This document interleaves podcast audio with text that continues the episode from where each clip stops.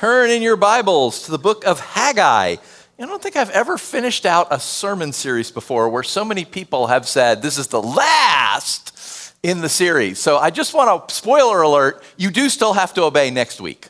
Okay, if you were thinking, oh, it's the end of the obedience series, thank goodness, I don't have to, yeah, sorry. Um, but we are going to finish out the book of Haggai today. So I'm going to read to you from Haggai chapter 2. It's a very short book.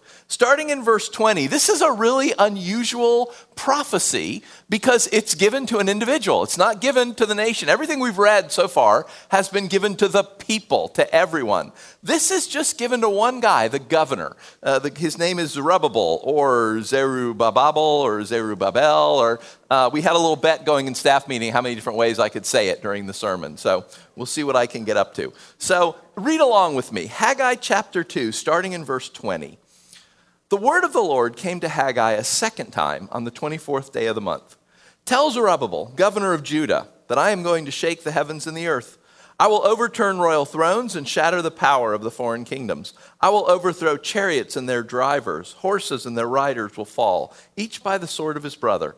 On that day, declares the Lord Almighty, I will take you, my servant Zerubbabel, son of Shealtiel, declares the Lord, and I will make you like my signet ring, for I have chosen you declares the Lord Almighty. You've heard Zerubbabel's name throughout this whole series because, again, he's the governor, so he's important. He shows up over and over again. I got to tell you a little about him to really understand what God's saying to him here. Um, he's in the line of David, he's in the line of the kings. His grandfather was the king that was deposed by Nebuchadnezzar when Nebuchadnezzar took over Jerusalem and made it part of his empire. So had that not happened, Zerubbabel would be king of Judah.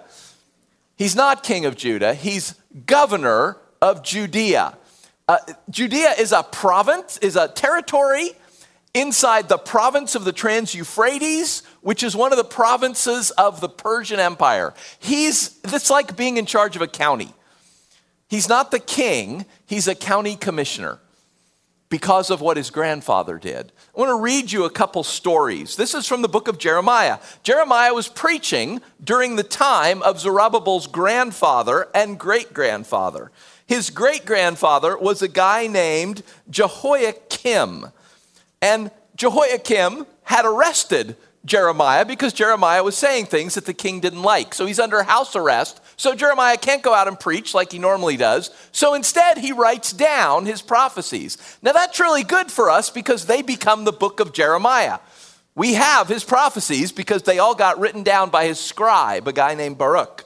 So his scribe takes the prophecies on a scroll and he goes and reads them in the temple. He goes and reads them at church, basically, one day. As everybody's coming in, imagine there's a guy standing out in the front and he's reading these prophecies, thus says the Lord. And the king's officials hear about it and they're like, oh my gosh, we got to tell the king. Listen to what happens. The king sent Jehudi to get the scroll, that's the scroll that Jeremiah had written.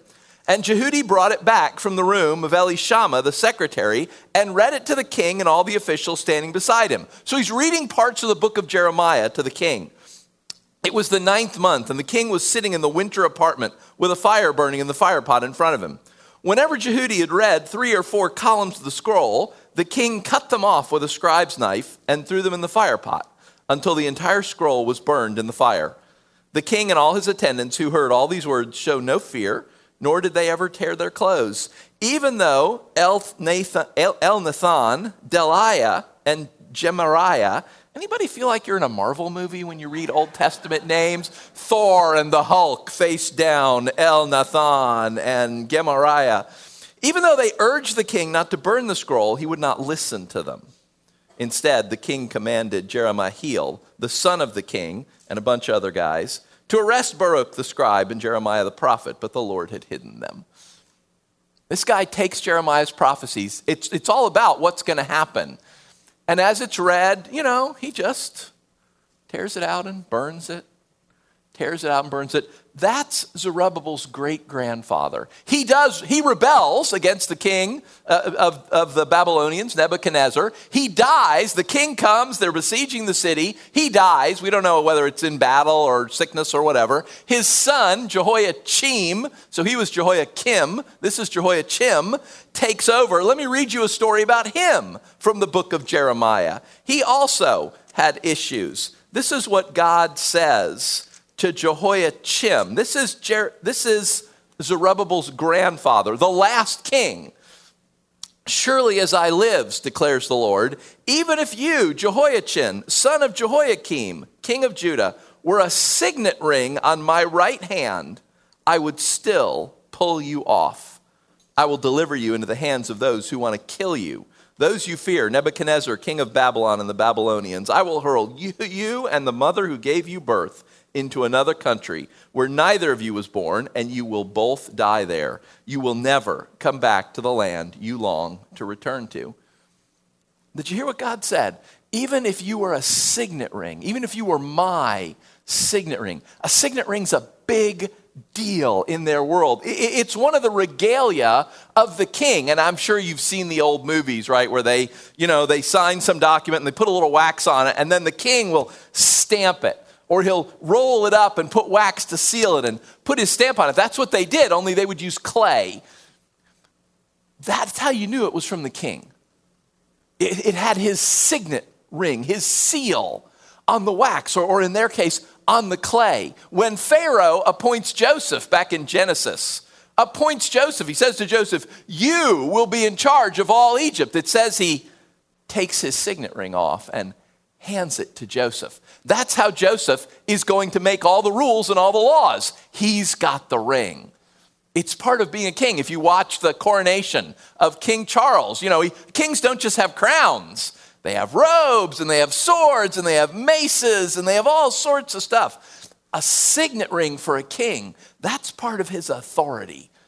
And God told Zerubbabel's grandfather that even if you, even if you were my signet ring, even if you were that precious, that important to me, I would still pull you off and throw you away. That is how bad you have become. Now imagine if this were your family history. Anybody know anything about their great grandfather? You know, anything about one of your, yeah, a couple people, right? I know one thing about one great grandfather. He was the first Norwegian to sail around the world. That's it. That's the sum total of everything I know about any of that generation in my family. And I don't know a lot more, honestly, about, about my grandfathers. They both died when I was quite young. Imagine if this were your family story. This is what you know about your family. Your great grandfather was the guy who, when they were reading the Bible, would rip the page out and burn it as they went along. Your grandfather was the guy that God said, even if you were my signet ring, even if you were the most important of all my royal regalia, I would throw you out of my sight.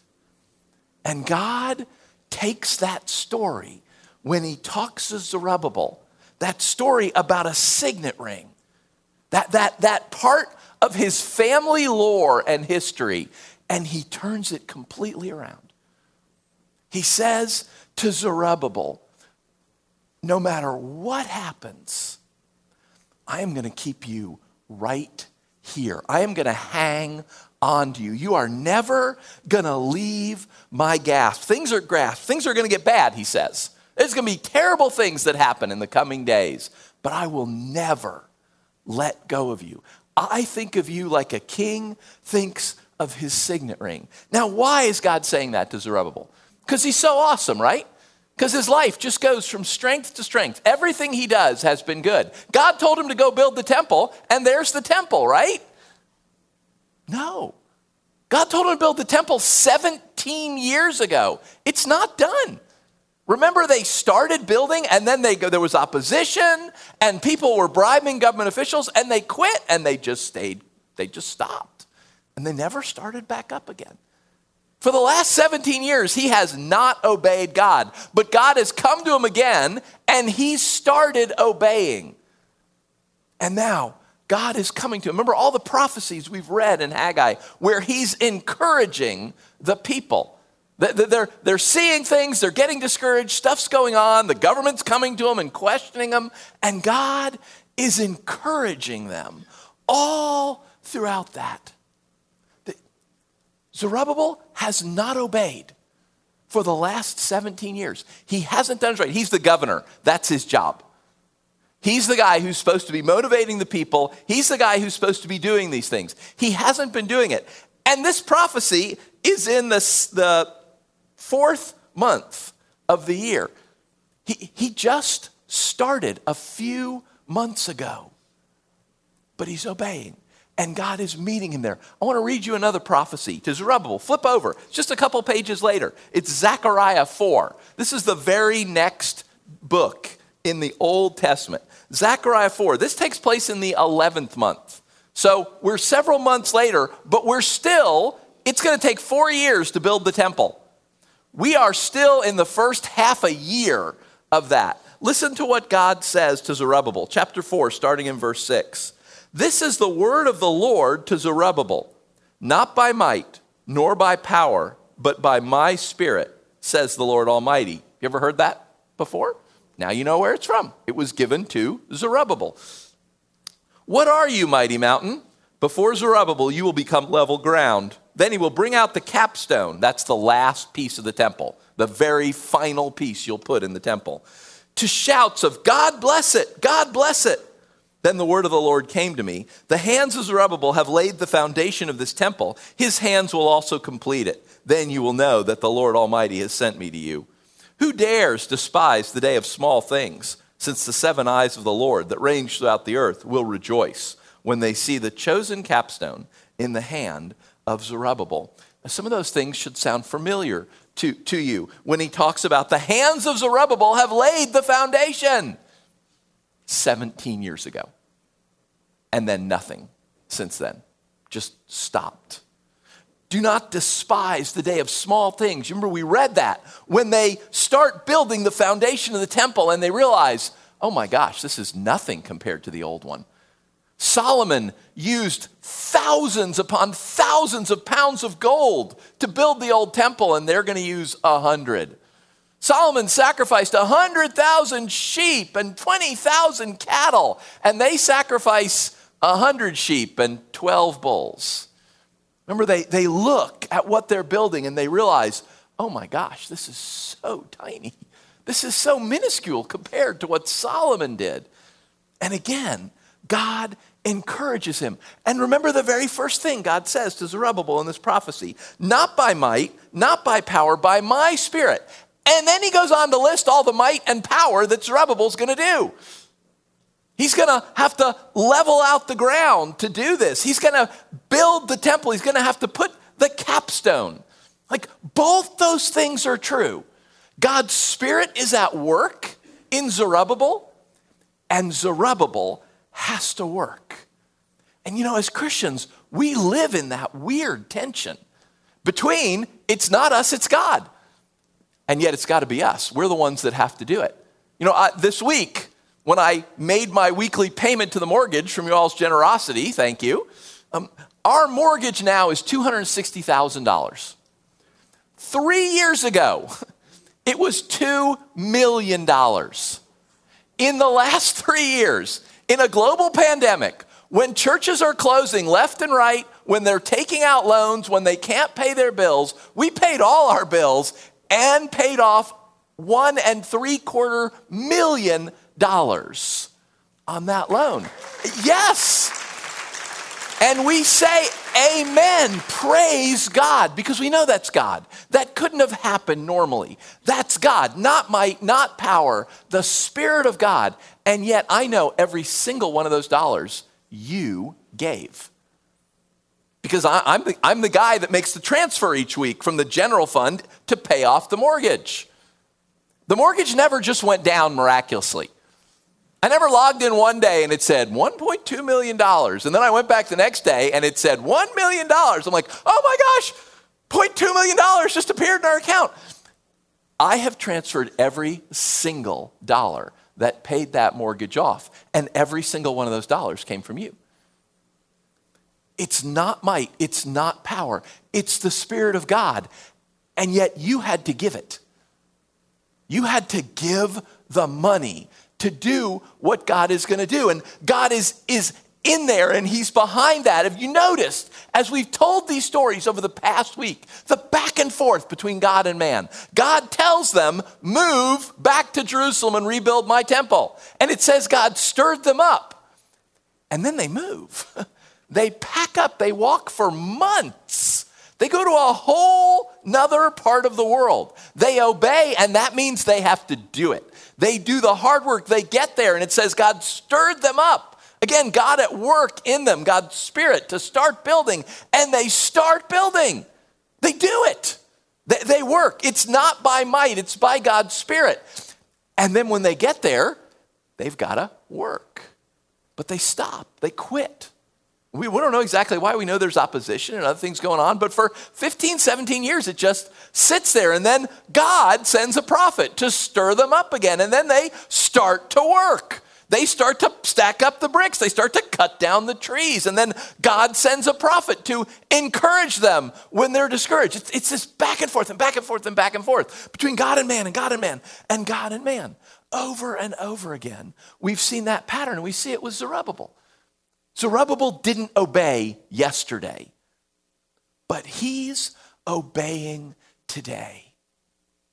And God's telling him, because he's obeying, you are going to finish this. You started it and you're going to finish it. You are going to put the last stone. I know it looks small. Again, remember that prophecy from Haggai. Oh my gosh, what God is going to do in that temple is going to make what happened in Solomon's temple seem completely insignificant. God, God is encouraging Zerubbabel because he's obeying today. He didn't obey for years, years and years and years, but he's obeying today, and God sees it. He sees his obedience and he comes and he meets him in his obedience. And he sends two different prophets, they're both prophesying in Jerusalem, to give him a specific prophecy of encouragement. You will finish this. I know that looks like a mountain in front of you. I know you think there is no way you are getting over that mountain. Oh, you watch. I'm going to level that mountain. It, it, you are going to finish this. You are going to do it. I know it seems small, but oh, do not despise that. Wait and you see what I've done. And when things get rough, I will never let go of you.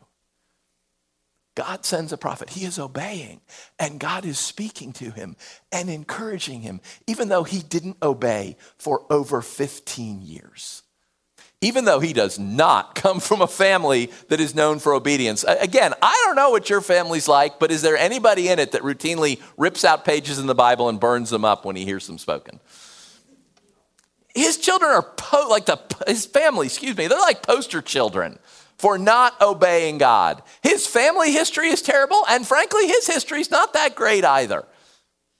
But he's obeying today, and God sees it, and God responds, and God acts. So, the question I've asked you every week, and it's the question I'm going to ask you again, and since this is, as we said, the last week, we're going to sit here for a minute. What, where do you need to obey? Like, what does it look like for you to obey? Even if you didn't obey yesterday, that's okay. Neither did Zerubbabel. You can obey today, and God will meet you in that. Maybe you haven't obeyed for the last 20 years. That's okay. Neither did Zerubbabel. But God can meet you when you obey today. Where do you need to obey today. Maybe you don't have a decent family that taught you these things. Maybe you don't have a history of faith. You don't look back at your parents and grandparents and, like, oh, yeah, these people were great examples. Maybe they were terrible examples and they taught you terrible examples. That's okay. Same for Zerubbabel. He doesn't look back at his grandfather and great grandfather. Like, these are not good guys. These are not guys you want to emulate. You can obey today. Whether you obeyed yesterday or not, you can obey today. Where do you need to remind yourself of this tension that it's God who is at work by his Spirit. And then you got to get out there and do it. It's hard work. There are occasionally times when God says people, you know what? You just hang out there, I'll take care of it. That happens to one Zerubbabel's great, great, great, great, great grandfather, um, a guy named Jehoshaphat. He, he's attacked and he prays and he's like, Lord, what should I do? And he says, You know, I got this one. Don't worry about it. You don't even need to call out the army. Right? And yeah, and God goes out and messes with them and they all fight each other and leave. Occasionally that happens. But usually it's, hey, go build the temple. And that means you got to stack brick on top of brick. You got to cut down trees. You got to hew logs. You got to nail things in place. In Israel, in the summer, in the heat, this is backbreaking work. And God says, this, this is what you need to do. Where do you need to remember that it's God at work? And where do you need to remember that you need to work? Because, brothers and sisters, the, the faith, the history of the faith is littered with people who, who didn't remember those two things. There are so many, I mean, turn on Netflix, there's a new documentary every couple weeks about someone who makes some great ministry, some incredible organization. It looks fabulous. And then something comes to light something comes out and it collapses because God's Spirit wasn't in it. It was might and power.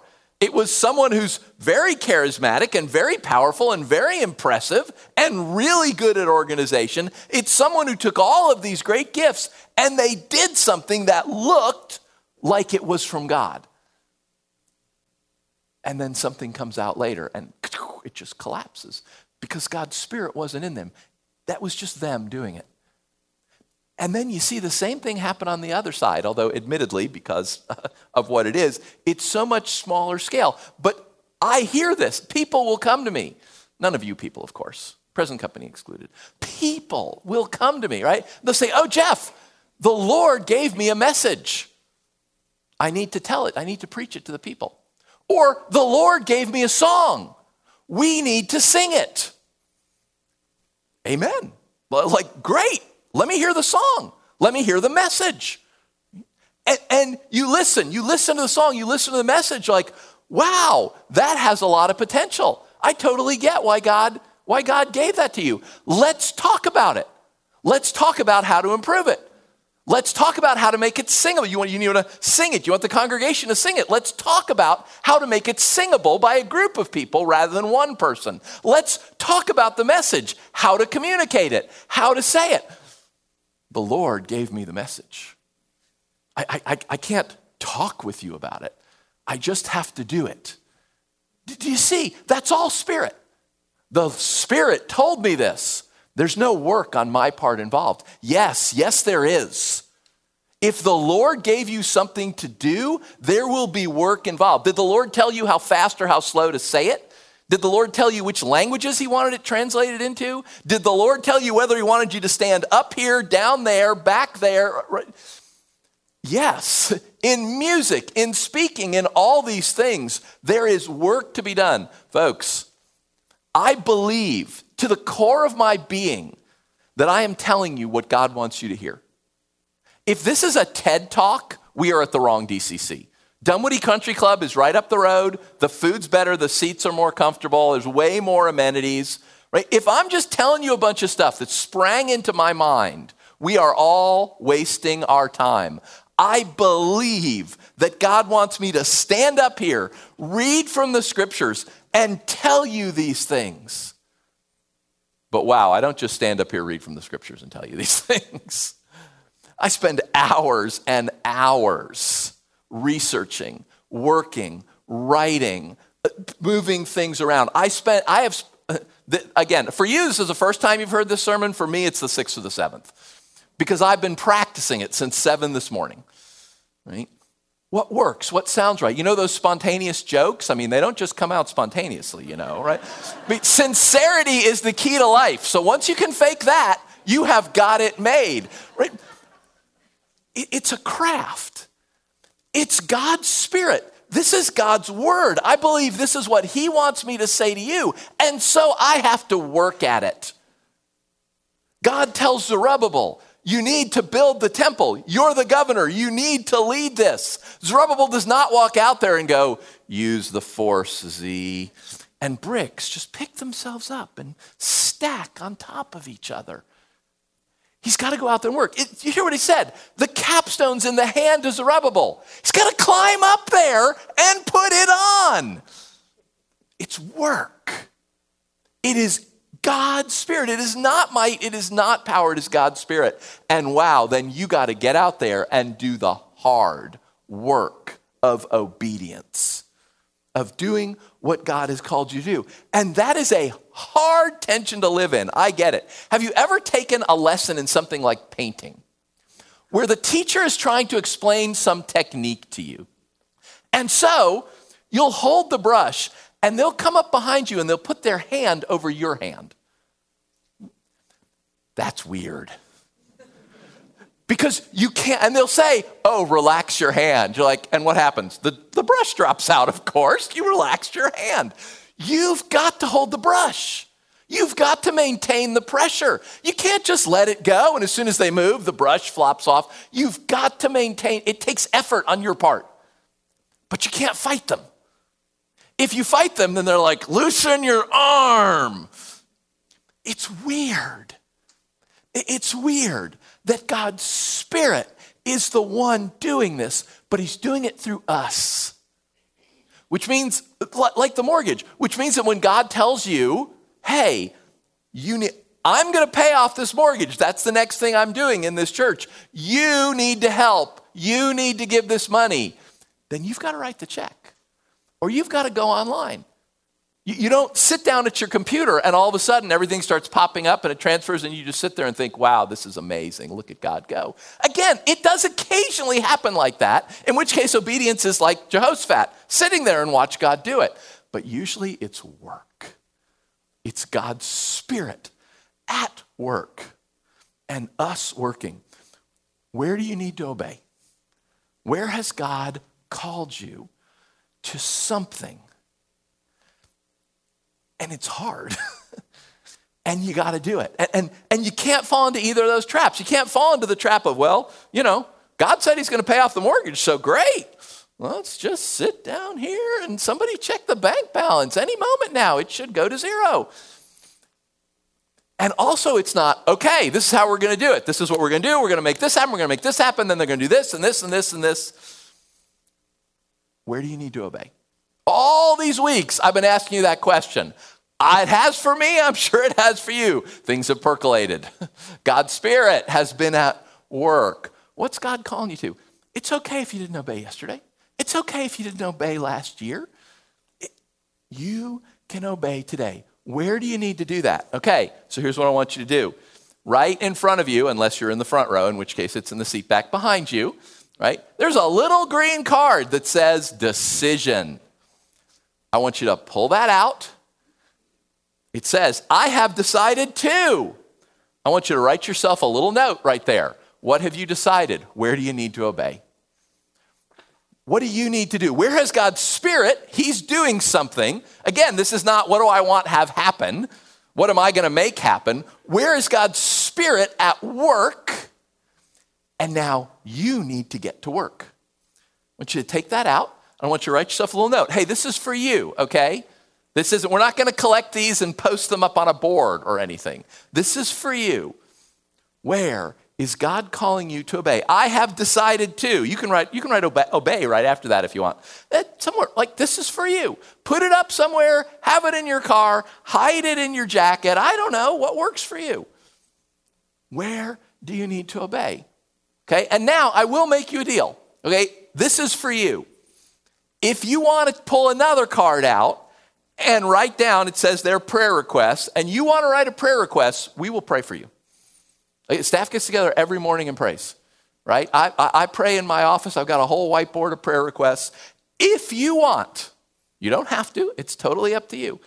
If you want to write a prayer request, heck, write it, drop it in those black boxes they're on either side of the door as you leave. If you forget that, there's one at both the exit doors as you're leaving the building, the big black box as an offering box. Drop it in that hole. We will pick those up tomorrow morning.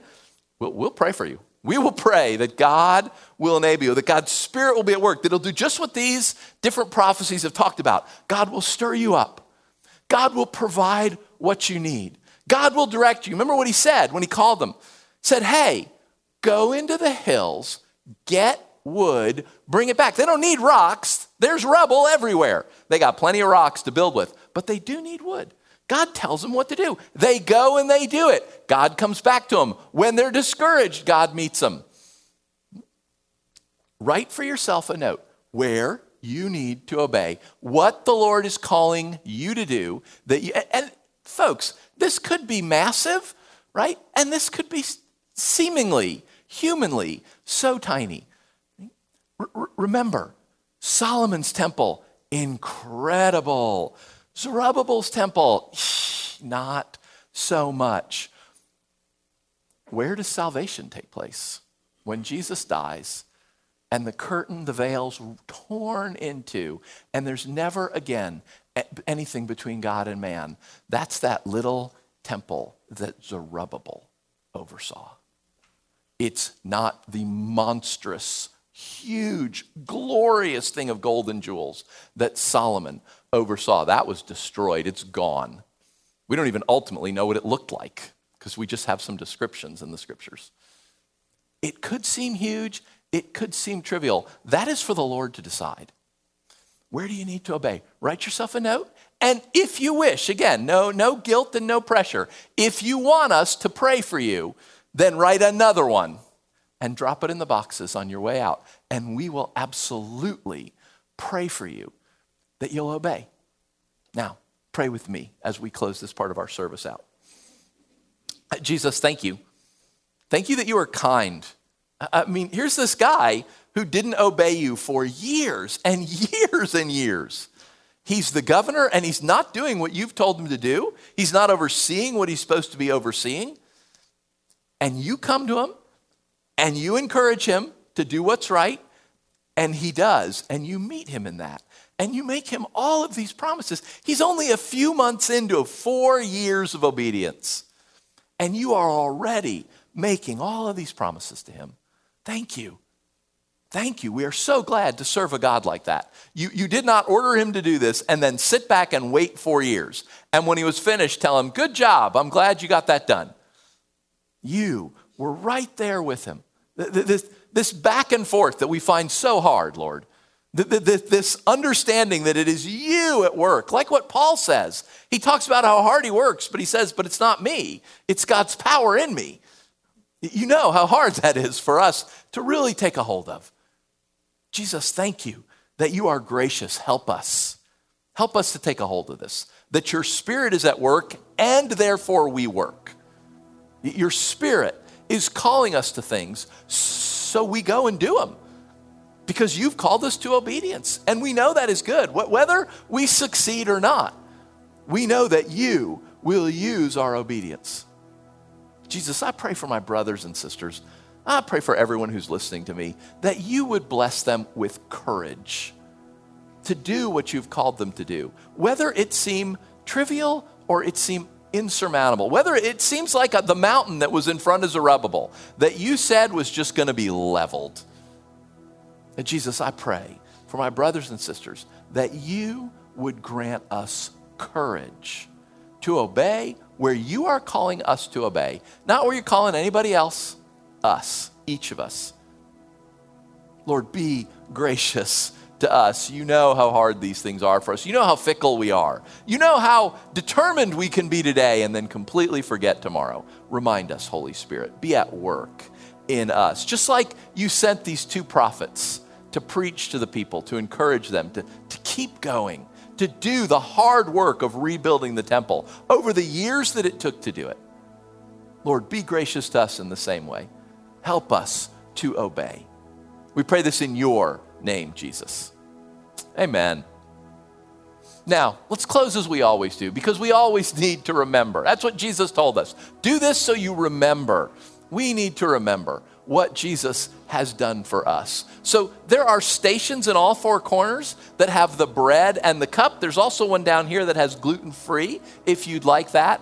I'm going to pray for us again. And then, if you will, when I'm done praying, just get up, go to any of the stations, get the bread, get the cup bring it back. We will celebrate, we call this communion or the, the Lord's Supper, that this little tiny meal that Jesus instituted, that he told us when we gather, do this to help us remember what he has done for us. Because this is one obedience that you will never be called to.